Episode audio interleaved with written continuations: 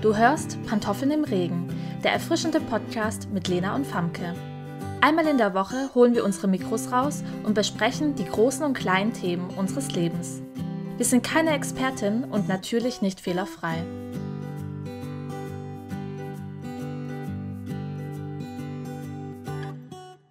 Ja, hi Lena. Hallo Famke. Ich kann eigentlich direkt anfangen und äh, dir quasi nochmal erzählen, dass es uns jetzt schon auf Apple Podcasts gibt. Yay! Äh, und äh, unseren Hörerinnen. Ich habe da irgendwie lang rumgemacht, bis das funktioniert hat, beziehungsweise ich gar nicht, ich habe nur die ganze Zeit gewartet und es hat irgendwie nicht funktioniert. Und dann habe ich dem Support geschrieben und dann haben die gesagt, doch, doch, ihren Podcast gibt's. Und ich glaube, äh, vielleicht gibt es ja auch schon jemand, der uns gerade über Apple Podcasts beziehungsweise iTunes hört. Ähm, aber ja, ich bin eigentlich ganz happy, weil je mehr Plattformen, desto mehr, also desto mehr Leute können es einfach anhören. Und ähm, ich habe jetzt auch ein Video zu unserem Podcast auf meinem YouTube-Kanal hochgeladen. Und da müssten jetzt uns, glaube ich, auch ein paar Leute zuhören. Auf jeden Fall haben die in den Kommentaren geschrieben, dass sie uns mal ähm, eine Chance geben wollen. Und das finde ich auch voll schön und hat mich auch mega gefreut, das zu hören, dass ähm, da auch auf meinem YouTube-Kanal irgendwie Interesse besteht, noch ein bisschen mehr von uns zu erfahren. Ja, mega schön. Also alle, die jetzt von äh, YouTube hierher gekommen sind, schön, dass ihr da seid und ich hoffe, ihr bleibt auch da. Und alle Leute, die äh, vielleicht ein äh, Konto oder so eine Apple-ID haben, können sich mal überlegen, ob ihr uns gerne auf ähm, Apple Podcasts bewerten wollt. Also jede Bewertung hilft halt, dass andere Leute auch einschätzen können, ob der Podcast was für sie ist oder nicht. Wenn wir mal ganz groß sind, könnt ihr sagen, ihr wart als Erste mit dabei, ja? So, das kann nicht ja. jeder oder jede dann von sich behaupten. Wir haben, wir haben ja früher immer gesagt, Original Hipster ja. oder so. Genau. Genau. Oh, Famke, ich will tanzen gehen. Tanzen, ja. was? Ich vermisse es voll. Ich tanze schon die ganze Zeit in meinem Zimmer rum. Oh, weil ich das. Aber es ist nicht dasselbe, meinst du? Nein, es ist nicht dasselbe, natürlich nicht. Ja, ich würde äh, gerne mal wieder ins äh, Fitnessstudio. Mal sehen, ob das irgendwann wieder passiert. Ich weiß es nicht. Ja, das ist voll traurig. Alter. Vor allem, ich bin ja jetzt auch nicht so, dass ich. So, du brauchst ja dein Fitnessstudio echt ein paar Mal die Woche. So, da verstehe ich das voll, mhm. dass dir das fehlt. Aber bei mir ist ja so, ich gehe gar nicht so oft feiern oder so. Also, oh Gott, vielleicht fünfmal oder sechsmal im Jahr.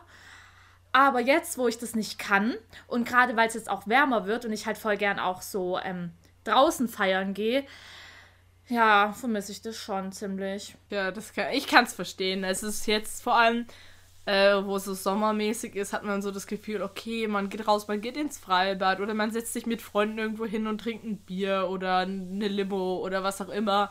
Und irgendwie ist es ich weiß nicht, das passiert halt alles nicht. Man ist die ganze Zeit zu Hause. Ich muss sagen, ich bin relativ entspannt. Also ich finde es irgendwie so entspannend, zu Hause zu sein und nirgendwo hin zu müssen. Aber es ist irgendwie auch so unspannend. Also es passiert halt nichts, ne? Ja, stimmt. es muss ja nicht viel passieren, aber wenigstens ein bisschen was. Dass man ja irgendwie ein bisschen nicht morgen, äh, abends im Bett liegt und gar nicht den Tag so richtig Revue passieren lassen kann, weil es ist eh nichts passiert.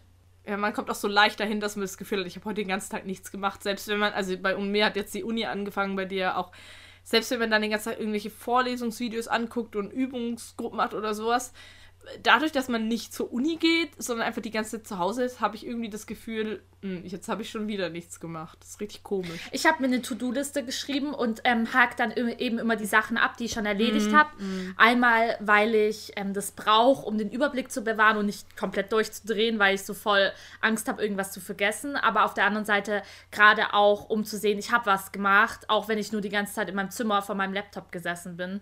Das ähm, hilft mir eigentlich ziemlich gut. Ja. Ja, doch, das, das, das mache ich auch, aber irgendwie trotzdem, das ist nicht so greifbar. Es ist nicht also das Gleiche. Ähm, ja, vielleicht kann ich dich ja ein bisschen ablenken. Ähm, und äh, dann frage ich dich einfach, wann hast du das letzte Mal eine Kurzgeschichte gelesen? Keine Ahnung. Also ich weiß, wann ich das letzte Mal eine vorgelesen bekommen habe. Das war bei dir, da okay. hast du mir deine Kurzgeschichte vorgelesen. Okay. Das war sehr schön. Stimmt, stimmt. Mhm. Ich erinnere mich. Aber ansonsten Hm, ich lese eigentlich mehr Bücher, aber so Kurzgeschichten, ich weiß nicht. Ich habe immer das Gefühl, da kann sich nicht so viel entwickeln. Und irgendwie mhm. mh, hm, bin ich da nicht so drin. Also kann ich dir gar nicht sagen. Ja, ich finde es voll interessant, weil ich habe jetzt erst vor kurzem quasi Kurzgeschichten für mich entdeckt. Also ich lese auch sehr gerne Bücher oder halt so eine komplette, ja, einfach irgendwie was Längeres, weil, wie gesagt, so eine Kurzgeschichte liest man halt durch und dann ist sie vorbei. Aber ähm, Kurzgeschichten haben auch so ein ganz, ist ja so ein ganz eigenes Genre. Also man ist, hat normalerweise nicht so eine krasse Einleitung, dass man weiß, wo man ist, sondern man ist plötzlich mitten in dem Szenario und muss sich dann zurechtfinden. Und das finde ich eigentlich ganz cool. Und wenn du mich vor einer Weile gefragt hättest, wann ich die letzte Kurzgeschichte gelesen habe, dann hätte ich das auch nicht gewusst. Aber äh, so seit, ja, vielleicht seit einem Dreivierteljahr oder so habe ich immer wieder Kurzgeschichten gelesen. Im Zuge meiner Begeisterung für Kurzgeschichten habe ich mir äh, von, von, einer, von ein paar Wochen auf eBay Kleinanzeigen äh, eine Komplettausgabe von einem Autor gekauft. Äh, also eine Komplettausgabe aller seiner Kurzgeschichten weil mir der Autor so gut gefallen hat, dass ich dem seine Kurzgeschichten lesen wollte. Und außerdem sahen diese, ähm, sah die Ausgabe ganz cool aus. Das spielt bei mir auch immer eine Rolle. Das Aussehen von Büchern. Ich bin ja, so voll optisch. Ist, ist richtig schön. Ist richtig schön. Ich meine, äh, warte, hier, vielleicht siehst du es. Ich, mhm. ich halte es gerade in die Kamera. Ich kann auch ein Bild davon auf Instagram dann posten. Ja. Ähm, das sind auf jeden Fall sehr schöne Bücher. Und äh, ich sage erst später, wer der Autor ist. Äh, meine Idee war, dass ich die eine von den Kurzgeschichten, ich habe eine sehr kurze rausgesucht, also es gibt auch längere Kurzgeschichten, aber eine, damit wir jetzt nicht die ganze, dass ich hier nicht den ganzen Podcast das vorlese, dass die eine Kurzgeschichte vorlese und wir dann ähm, einfach so ein bisschen drüber reden, was diese Kurzgeschichte überhaupt bedeuten könnte. Und dann äh, könnte ich noch ein bisschen was zu dem Autor erzählen und wie man das einordnen kann, was er geschrieben hat. Das ist eigentlich ganz interessant. Vor allem, weil dieser Autor, von diesem Autor die meisten Leute, würde ich mal annehmen, oder viele Leute schon ein Werk nicht, nicht unbedingt gelesen haben, aber gesehen haben, im Kino gesehen haben. Mhm. Und äh, deshalb ist es, glaube ich, ganz cool, diesen Autor kennenzulernen. Ja. Weil ich wusste das auch nicht, bevor ich den angefangen habe zu lesen, so im letzten halben Jahr. Jetzt fühle ich mich so ein bisschen in Deutschunterricht zurückversetzt. Ich glaube, da habe ich tatsächlich auch ja. so meine letzte Kurzgeschichte gelesen. Wobei, ich weiß nicht, zwischendrin liest man, glaube ich, immer mal wieder so Kurzgeschichten, aber halt so unbewusst. Dass einem das ja, ja, man, so man nimmt das vielleicht nicht so wahr. Ja. Genau. Ich weiß es auch nicht. Also ich will halt nicht irgendwie so eine Deutsch-Geschichte daraus machen, sondern es ist mehr so, ich weiß nicht, ich finde das halt so toll, was er gemacht hat und würde das gerne teilen. Also jetzt so ein bisschen experimenteller Podcast für alle, die zuhören. Ähm, und wir probieren das jetzt einfach aus, ob das gefällt oder ob das eher nicht geeignet ist und dann machen wir halt wieder was anderes. Ja. Doch, ich bin gespannt. Die Geschichte, die ich dir vorlesen werde, heißt Entbehrlich. Der Mann trat hinaus auf die Veranda und sah nach dem Wetter. Heiter, aber kühl. Auf dem Rasen lag Tau. Er knöpfte seinen Mantel zu und steckte die Hände in die Taschen. Als der Mann die Stufen hinabstieg, bäumten sich die beiden Raupen, die beim Briefkasten warteten, interessiert auf. Da ist er, sagte die eine. Schick die Meldung raus. Als die andere ihre Fühler rotieren ließ, blieb der Mann stehen und drehte sich hastig um. Das hab ich gehört, sagte er. Er stemmte seinen Fuß gegen die Mauer und schabte die Raupen ab. Auf den Steinplatten zertrat er sie. Dann eilte er den Weg hinunter zum Bürgersteig. Im Gehen sah er sich um. Im Kirschbaum hüpfte ein Vogel herum und pickte mit glänzenden Augen nach Kirschen. Der Mann beobachtete ihn. Alles in Ordnung? Oder? Der Vogel flog davon. Vögel sind in Ordnung, bringen kein Unheil. Er ging weiter. An der Ecke stieß er gegen ein Spinnengewebe, das sich von der Hecke zum Telefonmast spannte. Sein Herz hämmerte. Er schlug wild um sich und riss sich los. Als er weiterging, blickte er über die Schulter zurück. Die Spinne kam langsam die Hecke herunter und untersuchte die Schäden an ihrem Netz. Was soll man über Spinnen sagen? Schwer einzuschätzen. Braucht mehr Fakten. Kein Kontakt bisher. Er wartete an der Bushaltestelle, stampfte mit den Füßen auf, um sich warm zu halten. Der Bus kam. Er stieg ein und empfand ein plötzliches Vergnügen, als er sich zwischen all die warmen, schweigsamen Menschen setzte, die gleichgültig vor sich hinblickten. Ein unbestimmtes Gefühl von Sicherheit durchströmte ihn. Er lächelte und entspannte sich zum ersten Mal seit Tagen. Der Bus fuhr die Straße hinunter. Tirmus schwenkte aufgeregt seine Fühler. Dann stimmt doch ab, wenn ihr wollt. Er eilte an ihnen vorbei und bestieg den Erdhaufen. Aber bevor ihr anfangt, möchte ich noch einmal wiederholen, was ich euch bereits gestern gesagt habe. Wissen wir doch alle längst. Alles. Entschuldigung. Wissen wir doch. wissen wir doch längst alles, sagte Lala ungeduldig. Wir sollten uns lieber in Bewegung setzen. Der Plan ist ausgearbeitet. Worauf warten wir noch? Ein Grund mehr, mich anzuhören. Tirmus ließ seinen Blick über die versammelten Götter schweifen. Der gesamte Hügel ist bereit, gegen den besagten Riesen zu marschieren. Ich frage mich, warum? Wir wissen, dass er mit seinesgleichen nicht kommunizieren kann. Er ist ausgeschlossen. Die Art von Schwingungen, die Sprache, die sie benutzen, macht es unmöglich, Vorstellungen zu vermitteln, wie er sie von uns hat. Von uns und. Unsinn. Lala trat vor. Riesen können sehr gut miteinander kommunizieren. Es ist kein Fall bekannt, dass ein Riese Informationen über uns verbreitet hätte. Die Armee wurde unruhig. Nur zu, sagte Tirmus. Aber es ist verschwendete Mühe. Er ist harmlos, völlig isoliert. Warum die Zeit dafür opfern und. Harmlos? Lala starrte ihn an. Verstehst du denn nicht? Er weiß Bescheid. Tirmus kam wieder vom Rednerhaufen herunter.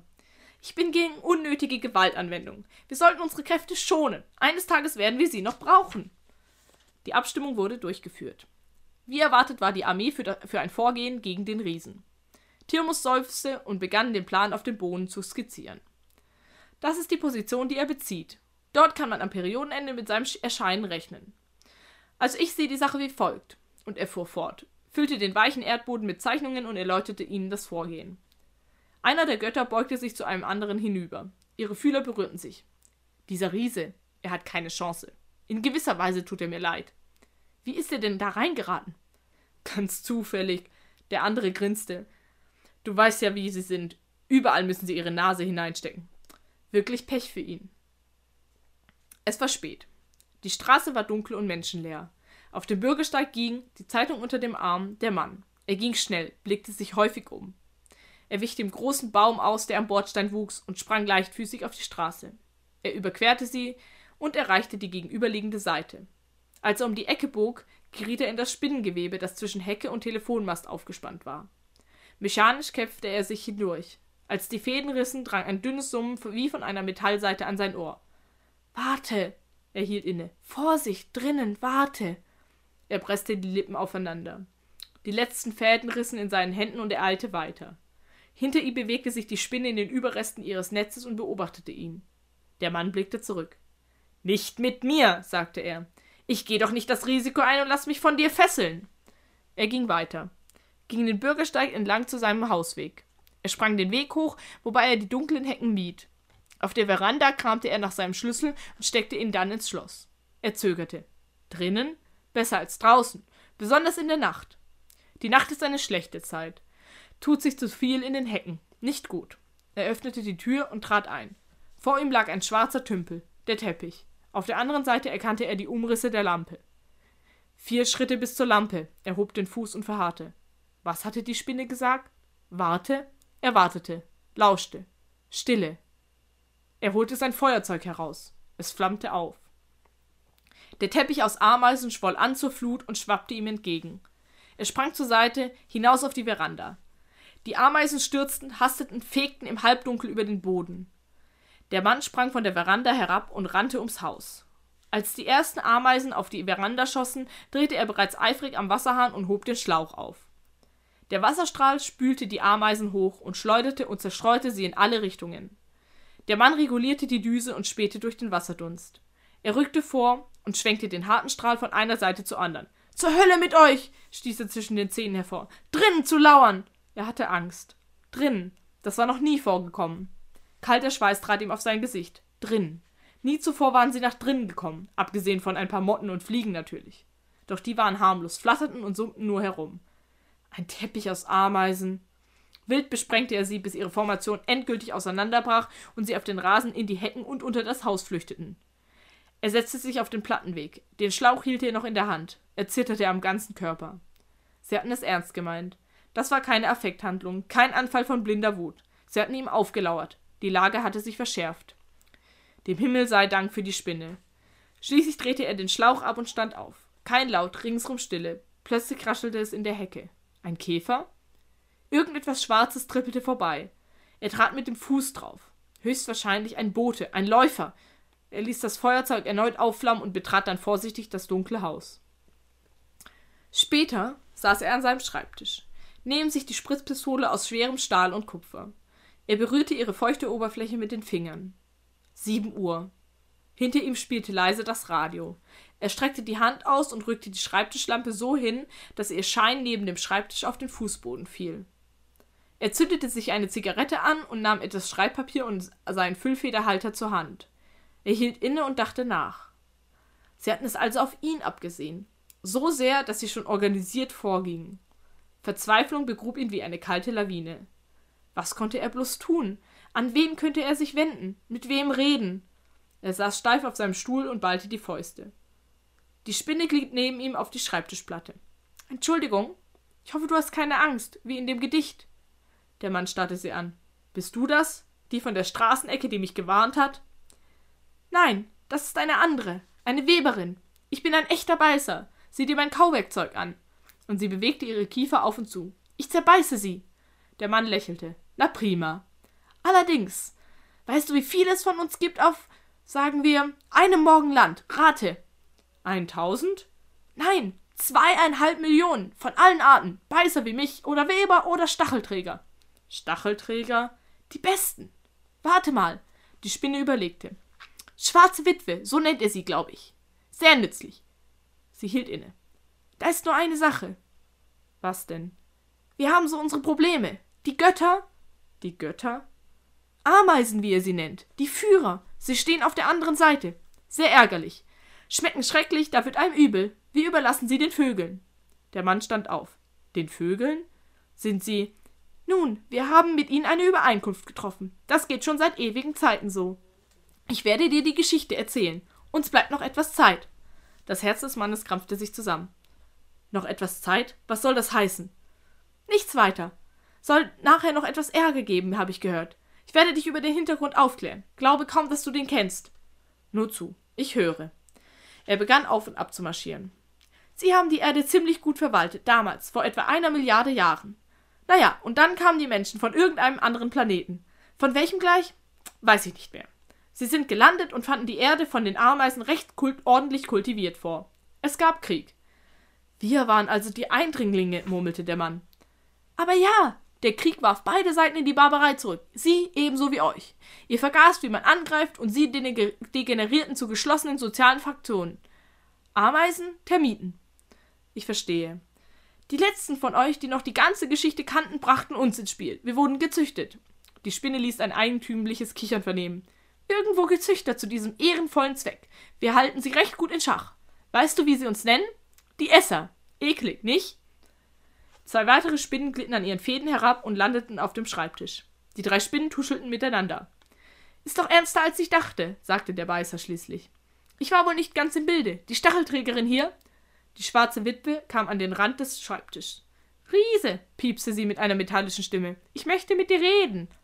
Ja, bitte, sagte der Mann. Es wird einigen Ärger geben. Sie haben sich in Bewegung gesetzt und kommen hierher. Sehr viele von ihnen. Wir haben gedacht, wir bleiben besser eine Weile bei dir. Kümmern uns darum.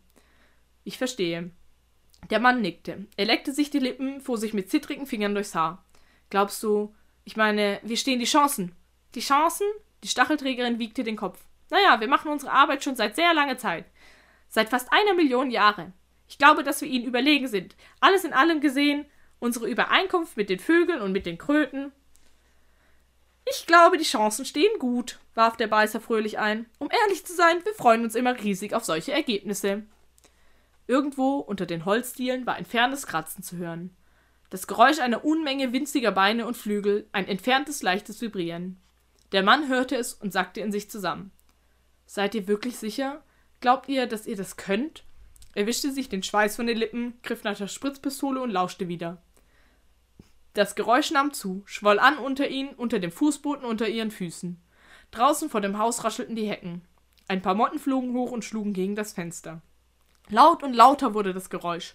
Unten und draußen, überall. Ein zunehmendes, zorniges, entschlossenes Summen. Der Mann blickte von einer Seite zur anderen. Seid ihr sicher, dass ihr das könnt? murmelte er. Könnt ihr mich wirklich retten? Oh, sagte die Stachelträgerin peinlich berührt. Das habe ich nicht gemeint. Ich meine die Spezies, die Rasse. Nicht dich als Individuum. Der Mann starrte sie mit offenem Mund an. Die drei Esser wirkten verlegen. Immer mehr Motten prallten gegen das Fenster. Unter ihnen hob und senkte sich der Boden. Ich verstehe, sagte der Mann. Tut mir leid, dass ich dich missverstanden habe. Okay. Voll schön vorgelesen. Dankeschön. Also, ich habe mir Mühe gegeben. Mhm. Ähm, also, es hat zwei Gründe, dass ich diese Geschichte ausgewählt habe. Also, zum einen ähm, hat sie mir selber sehr gut gefallen. Ähm, und zum anderen war es ja auch eine tatsächlich eine von den kürzeren. Und ich weiß das nicht, wie lange ich gelesen habe, aber bestimmt zehn Minuten. Und äh, ich glaube, viel länger muss tatsächlich nicht sein. Wobei es sehr viele gute Geschichten in diesem Buch gibt. ähm, genau. Ähm, was ist so, ich weiß nicht, was ist so dein ähm, Eindruck mm, von dieser Geschichte? Mein Eindruck, ich kann es mir richtig gut vorstellen. Also ich finde, es wurde sehr, sehr bildlich beschrieben alles. Das fand ich sehr schön, dass man so voll irgendwie mitten in der Szene drin war oder in dem ganzen Geschehen. Und ich muss es noch so ein bisschen auf mich wirken lassen, weil mhm. ich so zwischendrin dachte, okay, ich weiß so, für was die Geschichte steht, so Metaphern, also dass ich es verstanden hätte mhm. und dann, ja, ja, aber ja, irgendwie klar. dann doch nicht mehr, als dann so, ähm, irgendwie, ja, als, als dann darum ging, dass früher die Ameisen regiert haben, wenn ich das richtig verstanden habe. Mhm, mh, da, war da war ich dann irgendwie wieder so ein bisschen raus und habe es nicht mehr so ganz verstanden. Ähm, ja, doch. Ja, also es ist so, der Autor, damit du noch ein bisschen nachdenken kannst, mhm. äh, der Autor, um den es sich handelt, ist Philip K. Dick. Also die Geschichte ist ursprünglich auf Englisch, es ist eine Übersetzung. Ähm, und dieser Autor ist, äh, soll, also ist, äh, haben vielleicht viele schon mal gehört, der ähm, hat Blade Runner und Minority Report geschrieben. Das sind beides Filme, die sehr bekannt geworden sind. Äh, an Lenas Gesichtsausdruck kann ich gerade ablesen, dass sie sie nicht kennt. Nee. Ähm, tatsächlich habe ich, ich bin mir nicht sicher, ob ich diese Filme gesehen habe, aber es ist so, als mir jemand Blade Runner gesagt hat, hat so eine Klingel in meinem Kopf geläutet. Und interessant ist das eigentlich hauptsächlich, weil der, dieser, also dieser Autor hat ähm, im letzten Jahrhundert gelebt. Also die Geschichte, die ich jetzt vorgelesen habe, ist von 1953. Die ist also schon eine Weile alt.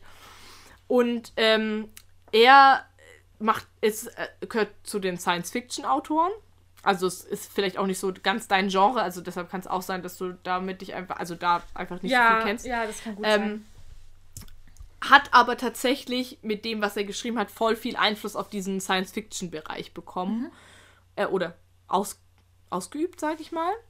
Und äh, es ist halt krass, weil er diese ganzen Bücher äh, in diesen 50ern und 60ern, also hat er angefangen, Kurzgeschichten zu schreiben und dann auch seine Bücher zu schreiben. Und diese Hol ähm, Verfilmungen, also wenn man jetzt, ich habe, warte, ich habe es hier auf Wikipedia, ähm, warte.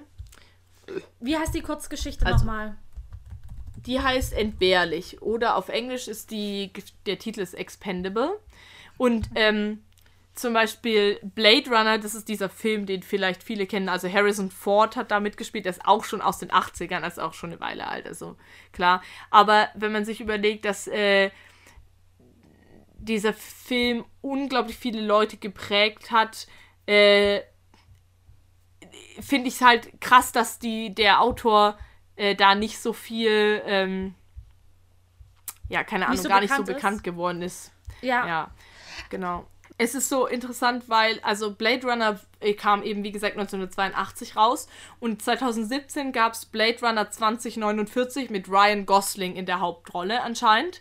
Und ähm, da habe ich das damals so ein bisschen mitbekommen. Also, ähm, ich weiß gar nicht, wie erfolgreich der war, aber den haben, glaube ich, viele Leute gesehen. Ähm, ich finde, durch die Kurzgeschichte stellt man so Mm, seine eigene Realität mega in Frage, weil ähm, ja, wer sagt, dass nicht wirklich irgendwelche Tiere miteinander sich besprechen und ähm, uns loswerden wollen? Zu Recht auch irgendwie, weil wir Menschen ja nicht wirklich gut für den äh, Planeten sind, ähm, was wir hier alles gerade im Moment auch kaputt machen. Ähm, und deshalb entbehrlich, ja, weil uns als Menschen, wir, uns braucht der Planet nicht. So, wir brauchen ja die Erde, aber die Erde braucht nicht uns. Ja, ich, ich genau, ich, das ist halt das ähm, Interessante an dieser Kurzgeschichte. Es geht ja auch um diesen einzelnen Mann, also um diesen Protagonisten der Geschichte, der irgendwie Wind davon bekommen hat, dass die Ameisen sich halt austauschen und ähm, alle anderen Menschen wissen das anscheinend nicht. Also das weiß nur er. Ähm, und das ist vielleicht auch so ein bisschen, ich stelle mir den als so ein bisschen so ein Sonderling vor, so, also so, so ein Typ, der dann irgendwie so ein bisschen komisch wirkt, sag ich mal. Und ähm, dann äh, hat er diese Konversation mit den Spinnen und äh, das Interessante fand ich eigentlich, dass er sich am Ende entschuldigt und sagt, es tut mir leid, dass ich dich missverstanden habe. Also, dass er dann in dem Moment schon sein Schicksal akzeptiert hat und es auch einsieht, dass er gar nicht so wichtig ist, dass die Spinnen jetzt halt dafür sorgen, dass die Menschheit weiter existieren kann, aber dass es gar nicht um ihn geht. Und ich glaube, das ist auch das Interessante ähm, an Philipp K. Dick oder warum ich jetzt äh, gesagt habe, oder warum ich das so eine coole Idee fand, über den im Podcast zu reden. Wenn wir jetzt den, ich lese dir mal den Klappentext vor, der auf den Büchern hinten drauf steht. Also, Philipp K. Dick ist der Metaphysiker unter den Science-Fiction-Autoren. Er hat so ziemlich alle philosophischen und theologischen Grundprobleme. Von der Erkenntniskritik, ist unsere Wahrnehmung der Wirklichkeit wirklich wirklich, über die ewigen Fragen der Menschheit, was können wir wissen, was sollen wir tun, was dürfen wir hoffen, bis zur politischen Ethik ins Span in spannende Handlung gebracht. Seine sämtlichen Erzählungen können auch wie ein Kompendium der angewandten Philosophie gelesen werden. Also ich meine Philosophiekenntnisse beschränken sich auf das, was ich aus ein paar sehr guten Podcasts gehört äh, habe, sage ich mal, und was man irgendwie im Ethikunterricht gehört hat. Ähm, deshalb bin ich äh, sicherlich kein Philosophie-Experte, aber. Warst du in Coole Ethik? Ist, ja, ich war in Ethik. Ah, krass. Ja. Weil ich äh, nach der sechsten Klasse gesagt habe, ich habe keine Lust mehr auf Religionsunterricht und dann bin ich in den Ethikunterricht gegangen. Geil, aber Konfirmation einfach mal mitnehmen, gell, Famke? Ja, das hat, das war eine, das war ein interessanter Teil meines Lebens. Ja, same. Ich hätte ja. Aber um nochmal auf den, äh, auf die Geschichte zurückzukommen, also ich finde halt das Coole an seinen Büchern und seinen, seinen Kurzgeschichten ist, dass du das lesen kannst und dir im Endeffekt auch so philosophische Fragen stellst, wenn du dich darauf einlässt, sag ich mal. So wie du jetzt gesagt hast, okay, es bringt einen dazu, seine eigene Wirklichkeit zu hinterfragen. Und das ist ja auch eigentlich genau das, was, oder, oder nicht, nicht nur, aber das ist ja auch das, wo, wo Philosophie, wo es da, da geht es ja auch darum zu hinterfragen, alles. wie es aktuell ist, alles, so, alles. Ja, je nachdem, da gibt es natürlich die verschiedenen Bereiche und verschiedene Techniken und Methoden und am Ende kommt jetzt jemand, der Philosophie studiert und ähm, zerreißt mich in der Luft, aber das ist so mein, mein, mein leichtes, mein kleines Verständnis von Philosophie, sage ich mal. Und Hast du auch so Vorurteile gegen Philosophiestudierende? Ich habe so die übelsten Vorurteile gegen die. Also ich hatte mit noch nicht so vielen Philosophiestudierenden zu tun, aber mit denen ich zu tun hatte, ähm, ja, schon, sind schon ähm, meistens irgendwie ganz spezielle Menschen. Auch ich habe auch Professoren, die Philosophie studiert haben und irgendwie haben die auch ein Fable dafür, immer Begriffe die ganze Zeit auseinanderzunehmen und zu erklären und es herzuleiten. Ich weiß auch nicht. Ja, es ist mir gerade nur so eingefallen. Ich habe auch tatsächlich Philosophie ähm, ein Jahr lang in der Schule gehabt. Habe ich freiwillig gewählt. War spannend. Also ich finde es schon interessant, aber manchmal ist mir das auch ein bisschen zu...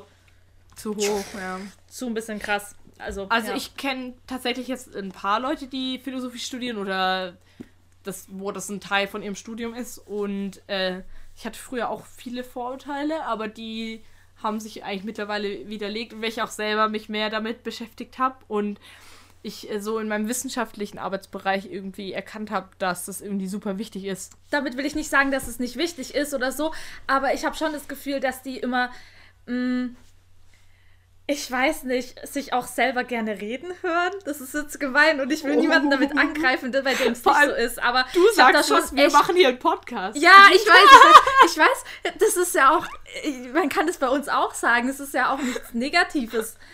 Aber, ähm, also ich habe schon echt heftige Erfahrungen gemacht, wo ich dann irgendwann auch einfach raus war, weil ich mir dachte, ja, ich weiß nicht habe gerade nicht so die Energie dafür, wenn man echt einfach alles zehnmal hinterfragt. Und das ist ja überhaupt nicht schlecht. Aber manchmal mhm. ist es, war es mir dann halt irgendwie ein bisschen zu viel. Ja, das meinte ich nur damit. Also, so, das sind keine negativen Vorurteile oder so. Das ist einfach nur so Klischee, so wie irgendwie es ein Klischee ist, dass alle NaturwissenschaftlerInnen Nerds sind oder IT-Menschen mm, mm, mm, und mm. alle SozialwissenschaftlerInnen barfuß im Kreis tanzen oder so. Ja. mein Lieblings, mein Lieblingsklischee. Ja, nee, ich kann schon verstehen, was du damit meinst. Also, ähm, ich glaube auch, was also ich glaube, das Problem, oder das hat mal irgendjemand zu mir gesagt, das Problem ist, dass ähm, also wenn ich jetzt mit dir über Physik rede, dann bist du so, oh ja, okay, Physik, ja, das war jetzt nie so meine Stärke, so, okay, ich, ich glaub dir, wenn du was sagst. Aber wenn äh, Leute mit Leu also mit so Philosophie-Studierenden oder sowas über Philosophie reden. Jeder glaubt halt, er kann einfach Philosophie. Und auf eine Weise ist es sicherlich wahr, aber auf eine Weise gibt es auch dort viel Technik und viel Wissen, was man sich aneignen muss. Und ich glaube, dass manchmal so Diskussionen dann halt abgeleiten in der Richtung, wo auf der einen Seite jemand sitzt, der sich damit in seinem Studium mit auseinandersetzt und da gewisse Grundlagen hat oder gewisse Arten und Weisen hat, Sachen zu definieren oder zu benennen. Und derjenige, mit dem er diskutiert, hat das nicht. Einfach weil er was anderes macht oder weil sie was anderes macht oder wie auch immer. Aber äh, ist es halt schwierig, das dann manchmal in der Diskussion zusammenzubringen. Das habe das hab ich erlebt.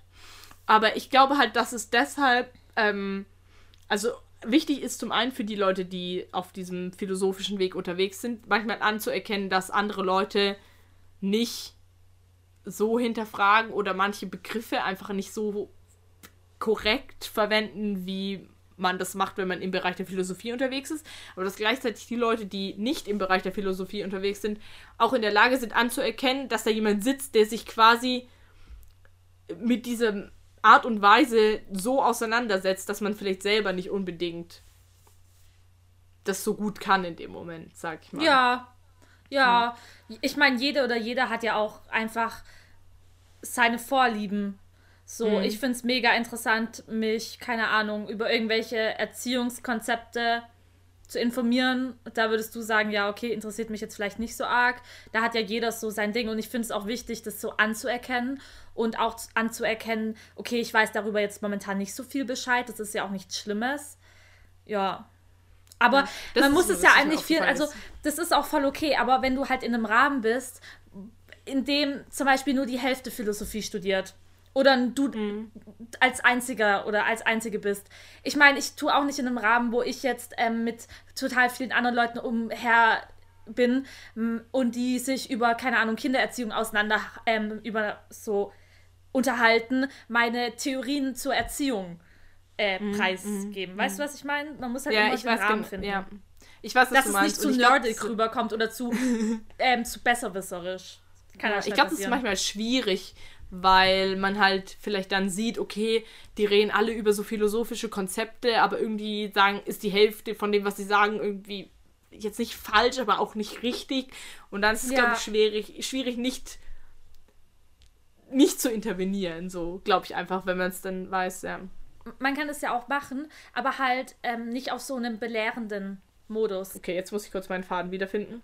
Also das Interessante an den Kurzgeschichten oder auch an den Büchern, die er geschrieben hat, ist, dass ähm, während man das liest, das super, ist es super einfach geschrieben. Also er verwendet nicht krasse, äh, komplizierte Sprache oder so und auch die deutschen Übersetzungen sind sehr gut, muss ich sagen. Und er zeichnet mit sehr einfachen literarischen Mitteln ähm, Bilder, die total neu sind, die man sich irgendwie nicht unbedingt schon so mal überlegt hat. Also ähm, äh, es geht zum Beispiel in Ubik, das ist ein Buch, was er geschrieben hat, geht es zum Beispiel darum, dass die Welt verfällt und was dabei passiert ist, dass alle technischen Geräte ähm, sich quasi immer weiter zurückstufen. Also, während du jetzt noch an deinem Laptop sitzt, was, ist die, was in dieser Welt passiert ist, du sitzt jetzt erst an deinem Laptop und dann geht die Zeit ein bisschen voran, währenddessen schreitet dieser Verfall der Welt voran und plötzlich guckst du dorthin, wo dein Laptop stand und dann steht nicht mehr dort dein Laptop, sondern steht plötzlich eine Schreibmaschine dort. Mm. Ja, also das heißt, und dann gehst du zum Beispiel runter in die Küche und dann ist da nicht mehr der moderne Kühlschrank von deinen Eltern, sondern ist da plötzlich so ein Modell aus den 50er Jahren. Und so weiter und so fort. Und so passiert das mit allen Geräten in dieser Welt. Und das ist so eine ganz besondere Art von Dystopie, die ich so noch nicht gesehen habe. Und das Schöne ist, dass ähm, die Art und Weise, wie er dann die, diese Geschichten aufbaut oder die Bücher aufbaut, ähm, dich so ein bisschen an der Hand nimmt, dir selber so philosophische Fragen zu stellen, aber ohne dir zu sagen, okay, das ist jetzt die philosophische Frage oder so. Da kommt man sich dann selber auch immer so ein bisschen klug vor, wenn man denkt, ah, darauf wollte er hinaus. Das ist ja voll oft so, dass man dann, wenn man selber dahinter kommt, um was es geht, interessiert es einen oder denkt man viel mehr drüber nach, anstatt es so vors Gesicht geknallt zu bekommen. So, denk dir mal oder überleg mal oder philosophier mal über ähm, die Rolle des Menschen in der Welt oder so. Das ist ja viel genau. interessanter, das ähm, in einem Bild verpackt zu bekommen und dann selber drüber nachzudenken.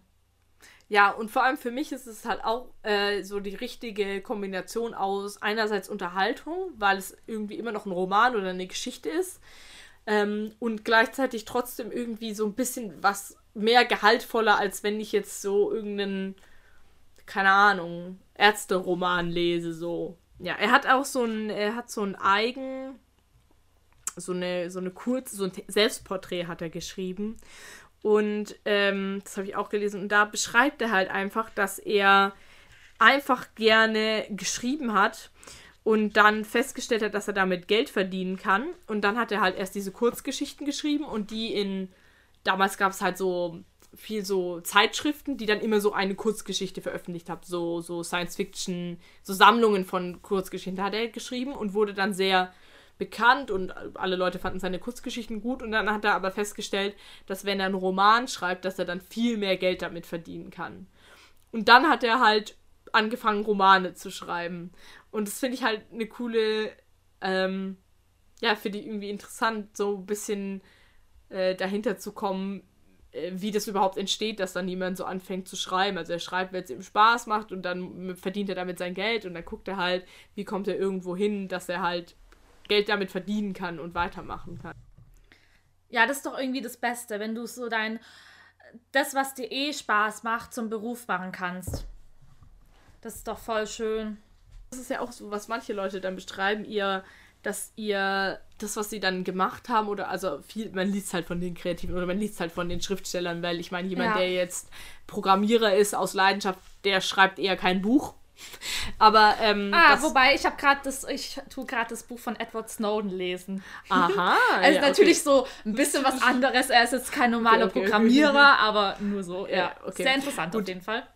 Ähm, aber er, also dass er das so als so eine Art Ruf, also er will gar nichts anderes machen, beschreibt.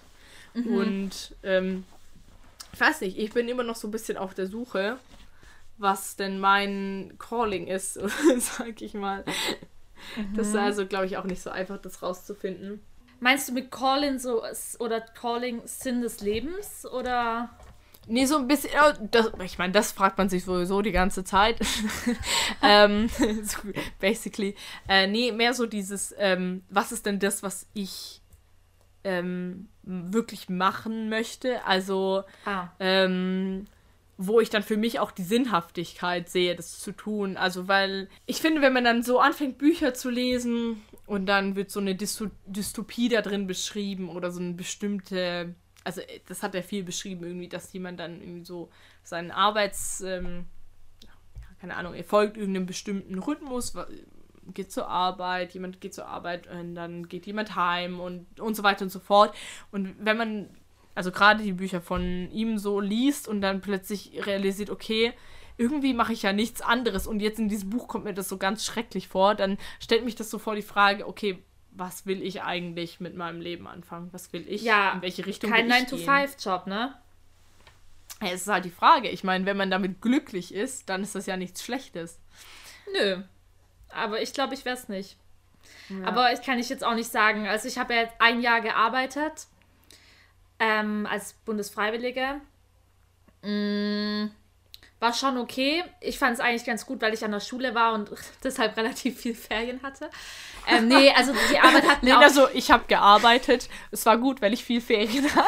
Nein, die Arbeit hat mir ja Spaß gemacht. So ist es nicht. Ähm, und ich war halt immer um 15 Uhr fertig. Das fand ich auch ganz schön. Oder ein bisschen nach mhm. 15 Uhr. Aber ähm, und hatte dann noch den Nachmittag. Das Positive halt daran ist, dass du wirklich abschalten kannst. Das ist ja jetzt gerade an der, wenn wir studieren, nicht so. Ich meine, wir haben, mhm. wir können immer was machen. So, du kannst mhm. nie nichts machen. Und deshalb ist, glaube ich, für mich wäre Selbstständigkeit, das hatte ich auch schon mal so eine Zeit lang als Option und ich weiß auch nicht, ich bin noch nicht ganz raus aus dem Gedanken, mich mal für ein paar Jahre selbstständig zu machen.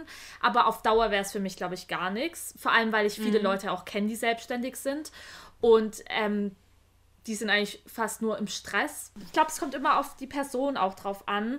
Und ich meine, es ist halt auch. Ich weiß nicht, man kann das, glaube ich, gar nicht so sagen. Ich meine, ich sage jetzt, okay, ich will keinen 9-to-5-Job, also ich will nicht ich würde voll gern irgendwie nur halbtags arbeiten oder nur dreimal in der Woche oder mir das flexibel einteilen können oder so. Halt vielleicht auch mal drei, vier Wochen am Stück durcharbeiten und dann wieder frei haben.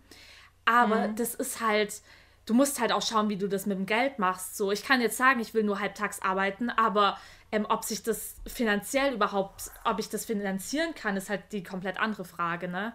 Also, ich habe halt so den Anspruch an mich oder das Ideal, die Idealvorstellung. Das ist jetzt alles total naiv, weil, wie gesagt, ich bin noch nicht richtig im Arbeitsleben.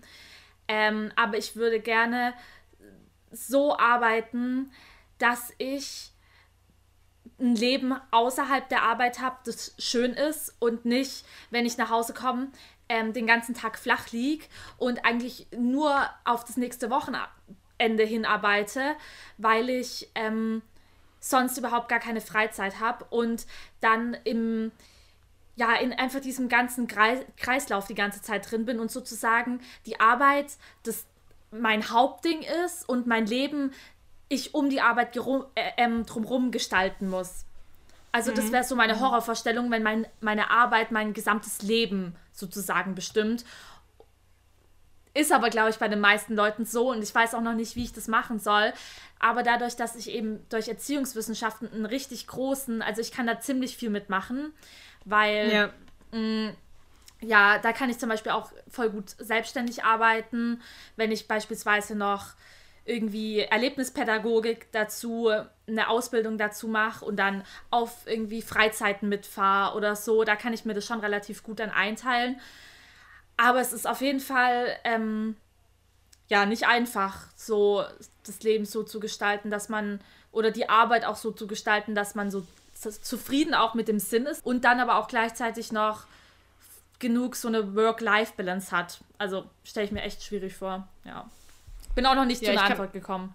Ja, ich kann das auf jeden Fall unterschreiben. Ich finde das super schwierig herauszufinden, was einem da wichtig ist, weil mh, hm, ich begreife mich schon als so ein Mensch, der, glaube ich, sich auch viel über seine Arbeit definiert.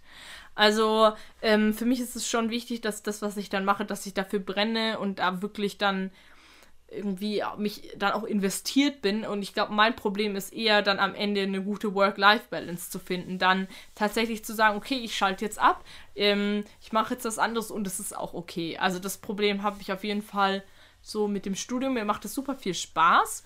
Und dann ähm, mache ich die ganze Zeit Sachen dafür und so. Und manchmal ist es aber auch einfach gut zu sagen, okay, nein, jetzt heute habe ich frei und das ist auch okay, wenn ich frei habe. Also ich glaube, dass das eher mein Problem ist, dass ich tatsächlich dann dazu neige, mich dazu sehr rein zu investieren. Und auf der anderen Seite ist es auch so, ähm, also natürlich, man braucht eine gewisse Menge an Geld und ähm, Klar, auch ein bisschen mehr Geld, als man vielleicht als Student zur Verfügung hat, ist auch ganz nice. Aber ähm, generell glaube ich, dass ich niemand bin, der einfach so viel Geld braucht, um es dann auszugeben. Also ich möchte halt nicht ja. nur arbeiten, um dann am Ende Geld zu haben, was ich dann für einen krassen Urlaub ja. ausgeben kann. Ja. Das Voll. macht für mich keinen Sinn. Nee. Also natürlich möchte ich genug, genug Geld haben, um einfach im Supermarkt zu gehen, irgendwas zu kaufen, worauf ich Lust habe oder auch mal in Urlaub zu gehen. Das ist alles klar, aber ja, ich musste mich nicht jeden Tag knechten dafür, dass ich dann äh, äh, an die Karibik fliegen kann. Weil so. das ist nämlich auch das Ding, viele Leute, habe ich auch das Gefühl, machen genau nämlich das, dass sie sich kaputt arbeiten und dann im Urlaub ähm, nicht mal da richtig entspannen können, erstmal zwei Wochen brauchen, bis sie überhaupt runterkommen. Ähm, und dann sich den übelst teuren Luxusurlaub oder sonst irgendwelche Konsumgüter kaufen, um zu rechtfertigen, dass sie so viel arbeiten, anstatt ähm, weniger zu arbeiten und auch weniger zu konsumieren. Also für mich ist ganz klar das mein Ziel, weil mhm. ähm, ich glaube, dass Zeit mit Freundinnen und ähm, Zeit Familie, mit ja. Familie und irgendwie seinem Hobby nachzugehen so wich viel wichtiger ist als irgendwelche Konsumgüter und als ein Urlaub in der Karibik. Mm, ja. Ich, das, das sind wir, glaube ich, auch. Also, das sieht nicht jeder so und jeder, das ist komplett auch okay, wenn das, wenn Leute sagen, nee, ich will ja. viel arbeiten, weil ich möchte Statussymbole. Aber für mich, ich weiß nicht, ich stelle mich später voll in so einem schönen, schnuckligen Haus oder einer schönen Wohnung oder so vor, äh, mit Garten und ähm, hobbymäßig auch irgendwas anzupflanzen oder so und da einfach auch glücklich zu sein und was Sinnvolles auch in der Freizeit zu tun und gar nicht irgendwie, dass mir mein Job nicht Spaß machen würde. Ich liebe mein Studium und ich glaube auch, dass mir später meine Arbeit extrem viel Spaß machen wird. Hoffe ich natürlich. Ich glaube, das hofft jeder.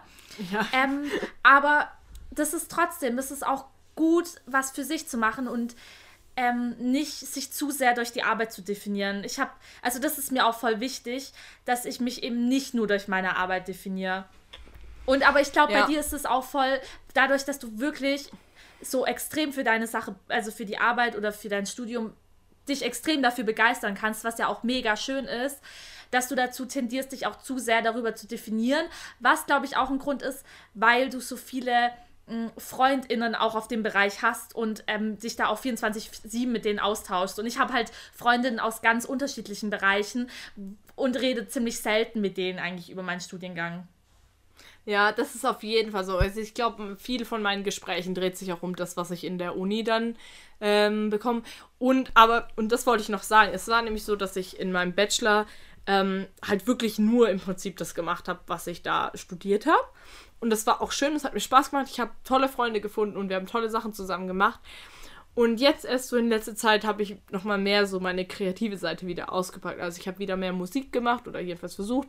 Ich habe angefangen wieder ein bisschen zu schreiben, einfach auch mehr zu lesen, sage ich mal. Und jetzt halt auch mit dir diesen Podcast zu machen. Und ich merke halt, dass mir das total gut tut. Also es tut einfach meiner Psyche gut, noch andere Sachen zu haben, andere Sachen, über die ich mich auch definiere, sage ich mal. Und es ist für mich einfach so ein Reminder zu sagen, okay, ich muss was finden, wofür ich brenne. Ich muss was finden, wo ich wirklich richtig viel Spaß dran habe. Das ist mir super wichtig. Also ich möchte auch, selbst wenn ich viele Stunden am Tag arbeite, dann möchte ich was haben, wo ich für brenne. Und dann macht es mir auch nicht aus, viel zu arbeiten. Aber gleichzeitig muss ich darauf achten, dass ich meine anderen Seiten, die ich auch noch habe, nicht dafür aufgebe. Und ich glaube, das ist so ein bisschen das, was ich für mich entschieden habe, dass ich so einen Weg finden muss, wo ich das miteinander verknüpfen kann. Ja, schwebt dir schon irgendwas vor oder ist dir irgendwas besonders wichtig in deinem Job später? Oder weißt du, was du auf keinen Fall machen willst? Ehrlich gesagt ist es für mich super schwer. Das ist für mich super weit weg. Also das nächste, was ich irgendwas arbeitsmäßigem jetzt gekommen bin, ist jetzt das Praktikum, was ich gemacht habe. Und selbst das, es war vielleicht auch untypisch, weil das war auch an einem an einer Forschungseinrichtung. Also das ist auch eher universitätsnah als nah an irgendeinem Industriejob. Also ich werde auch noch eine Weile an der Uni bleiben. Ich nehme, eigentlich habe ich schon auch vor zu promovieren, also noch einen Doktor zu machen. Also bin ich noch einige Jahre im universitären Bereich jetzt unterwegs und vielleicht bleibe ich danach ja auch dort. Das weiß ich noch nicht, das habe ich noch nicht entschieden. Das weiß ich nicht. Aber ähm, deshalb ist es super schwer. Ich, ich weiß nicht. Ich glaube, für mich ist im Moment einfach nur so diese Tatsache, dass ich äh, nicht vergessen darf, dass ich noch ein paar andere Seiten habe und äh, dass ich die denen auch ähm, Aufmerksamkeit widmen muss. Und dafür hilft es mir halt auch, sowas zu machen wie heute, dir da was vorzulesen, darüber ein bisschen zu quatschen, ein bisschen darüber nachzudenken. Ja, ich glaube, ja. es ist egal, was du machst, wie sehr du es liebst, wenn du es nur vier, wenn du es 24-7 machst, die ganze Zeit, das Tollste kann zu viel werden. Also wenn wir jetzt ja. hier jeden Tag Podcast aufnehmen würden, wäre mir das auch zu viel. Auch wenn es mir jetzt Spaß macht, das einmal die Woche zu machen. Aber das ist, glaube ich, mit allem so. Irgendwann ja. ist es einfach, ähm, ja, genug. Und da kann man auch dann sagen, hä, aber mir macht doch meine Arbeit Spaß, aber darum geht es halt nicht. Es geht halt darum, eine Abwechslung im Leben zu haben. Ich glaube, das war Jaco Wusch, die das in ihrem Podcast oder so gesagt hat, wo es darum geht, was macht das Leben interessant. Und es geht eben um Kontraste. Und das hat super stark mit mir resoniert, als sie das gesagt hat. Ähm, und darüber denke ich auch in letzter Zeit immer wieder nach. Also, dass es voll wichtig ist, wenn man so vor sich hin lebt und dann macht man so die Sache, die man gerne macht, auch, dass es irgendwann einfach seinen Reiz verlieren kann, wenn man nicht genug Kontrast hat. Ja. Und ich habe halt für mich im Moment so ein bisschen gefunden, dass das, was mir Kontrast gibt, ist halt zu meiner naturwissenschaftlichen Arbeit oder, oder Studium halt noch was Kreatives dazu zu machen und dass das irgendwie so meinem Leben so ein bisschen mehr, ja, das rundet das so ein bisschen ab, sage ich mal. Es gibt dem so ein bisschen mehr Schwung. ja, dass auch verschiedene Synapsen bei dir angeregt werden. Ja. Wenn stimmt. man das so sagen kann. Ja, ich glaube schon. Ich bin Sonst auch keine schrumpeln die irgendwann ein und dann ist vorbei. Dann kannst ja, du keine genau, Gitarre mehr spielen. Dann gibt es nicht mehr. ja. So schnell ist, so schnell kann es gehen. Dann ist over. Hast du Zukunftsängste? Weil wenn ich jetzt so drüber rede und so, ich habe eigentlich, es hat sich jetzt so negativ angehört, aber ich habe schon Bock auch zu arbeiten. Also ich habe nicht vor zu promovieren. ja. ähm, und ich habe schon richtig Lust zu arbeiten. Also doch, weil ich, ähm, ich weiß nicht, ich finde es toll, mit Leuten zusammenzuarbeiten und irgendwie was zu bewegen. Und ich habe richtig Lust, unterschiedliche Berufe oder was heißt Berufe, aber unterschiedliche Zweige auszuprobieren. Ja, also ich glaube, ich weiß nicht, ich bin auch gespannt, wie es weitergeht. Ähm, aber ich bin jetzt zum ersten Mal in meinem Leben in so einer Situation, wo ich das Gefühl habe, äh, ich weiß nicht, so wie es im Moment läuft, ist es irgendwie gut oder, oder ich bin zufrieden mit dem Ist-Zustand, sonst war es immer so, war ich immer sehr zukunftsorientiert und immer sehr, okay, ich mache jetzt das, dann geht's dorthin und dann mache ich dies und dann geht's dahin und im Moment bin ich einfach so, okay, ich mache jetzt im Moment das und es ist gut so. Und das finde ich eigentlich gerade ein ganz angenehmer Zustand, und ich, seit, seit ich diesen Zustand erreicht habe, ist es auch nicht mehr so, dass ich so Angst davor habe, wie es weitergeht. Weil ich denke, wenn ich mich im Moment wohlfühle, dann finde ich auch bestimmt einen Weg, wie ich mich weiterhin so grundsätzlich mal mhm. wohlfühle. Und das finde ich eigentlich sehr positiv gerade. Und dazu trägt auf jeden Fall bei, dass ich mehr dieser kreativen Seite mehr Raum gebe oder es jedenfalls versuche. Ich habe gar keine Zukunftsängste, wie schon gesagt, aber ich bin trotzdem noch in diesem Zustand, den du beschrieben hast, in diesem zukunftsorientierten, beziehungsweise ähm, immer schauen, was kommt als nächstes, was kommt als nächstes. Mhm. Aber ich glaube einfach, weil ich bin ja jetzt sozusagen in der Phase, in der du vor zwei Jahren warst oder so. Ja. ja. Oder drei. Ja, das stimmt. Ähm, obwohl wir gleich alt sind, das ist so krass. und ich habe auch das Gefühl, da kommt noch irgendwas. Ich habe das Gefühl, bei mir, es passiert noch irgendwas Verrücktes. Ich habe auch, ich weiß nicht, ich habe auch mit meinen Eltern jetzt drüber geredet. Ich würde ja auch so gern mal in einem Wohnwagen oder so wohnen. Aber ich finde es auch gerade nicht schlimm. Also ich finde es ja. voll schön, was du so erzählst und ich merke das ja auch voll bei dir, dass dir das auch gut tut und dass du voll so ja, gesettelt bist und jetzt auch mit deinem Freund zusammengezogen bist, beziehungsweise er bei dir eingezogen ist und dass es einfach, ja, voll die geregelten, schönen Bahnen hat. Aber ich freue mich auch noch so ein bisschen noch so ein bisschen planloser durch die Gegend zu laufen und bin auch zuversichtlich, dass es in ein paar Jahren anders ist, deshalb voll okay. Ja, auf jeden Fall. Also bei mir ist es so, ich, es gibt mir halt im Moment so ein bisschen den stabilen Kontext, den ich gerade brauche, um mich auf das zu konzentrieren, was mir Spaß macht. Außerdem gleichzeitig, während ich sage, es fühlt sich gut an, ist es auch so, dass ich weiß, dass es nicht für immer so bleibt, wie es jetzt ist. Und das trägt auch dazu bei, dass es gut ist. Weil ich weiß, okay, das, da kommt dann in einer gewissen Zeit kommt dann wieder eine Änderung, da kommt wieder was Neues. Also es ist jetzt nicht so, ich sitze jetzt hier und ich arbeite und ich weiß nicht, wann sich das je wieder ändert, sondern ich habe jetzt mein Studium und das ist in sich sowieso abwechslungsreich, aber ich weiß auch, so wie es jetzt im Moment meine Lebenssituation ist, so wird es sich in den nächsten fünf Jahren auf jeden Fall ändern. Also da ändert sich was. Und das ist halt auch cool, das ja, zu wissen. Ja, ich meine, wir sind in unseren 20ern. Ich glaube, es passiert ah. richtig viel, Famke, oh mein Gott. Oder es passiert uh. gar nichts mehr, weil der Coronavirus alles lahmlegt. Oh je. Nein, Mann, das wäre traurig. Man weiß es nicht, man weiß es nicht. ja, ich weiß nicht, ob es noch so viel mehr dazu zu sagen gibt. Also ich glaube, man könnte es gibt so unendlich viel dazu zu ganze, sagen. ganze Episode darüber machen, so Zukunftsängste und was das alles, was da alles passiert, so da, da kann man ewig drüber reden. Ja, aber ich so. glaube, für heute ist gut, oder? Ich glaube, für heute ist ganz gut, ja. Ja, ich bin gespannt, wie das jetzt am Ende rauskommt, wenn du das schneidest, was man dann, ob, ob das ob das Experiment funktioniert hat, ob wir das Ja, ich glaube schon. Oder ob wir das eher lassen. Ja, ich bin gespannt. Ich also ich fand es jetzt cool, weil wir das so ein bisschen als äh, Anhaltspunkt genommen haben, so als Inspiration. Äh, schreibt uns, sagt uns, ob es gut ist oder ob ihr lieber was anderes haben wollt oder keine Ahnung, was euch gefällt. Ähm, ob wir zu philosophisch, aber wir waren nicht zu philosophisch. Es soll ja hier auch kein Philosophie-Podcast werden, aber ich glaube, das war voll okay. Also. Ja, ich nee, glaube, man also merkt so ein bisschen, bisschen meine Abneigung gegen Philosophie. nee, also, ich finde es gar nicht so schlimm. Nee, aber ich weiß nicht, ich mag das auch nicht, wenn man so so denkt, man wäre jetzt der Überphilosoph oder so, weißt du? Ach, nee. Ja, so, so, äh, nee, das denke ich auf jeden Fall nicht. Ich hoffe, ich komme nicht so rüber. Nee, nee, ähm. nee, ich glaube nicht. aber es sei nochmal gesagt. Ja. Nee, aber ich fände es irgendwie voll cool, wenn wir so ein bisschen falls, äh, wenn uns jemand ein bisschen Feedback geben würde darüber, was, was irgendwie Spaß macht zum Zuhören und wovon man nee, mehr, wovon man mehr haben will. Weil, also mir hat bis ja. jetzt alles Spaß gemacht, was wir gemacht ja. haben.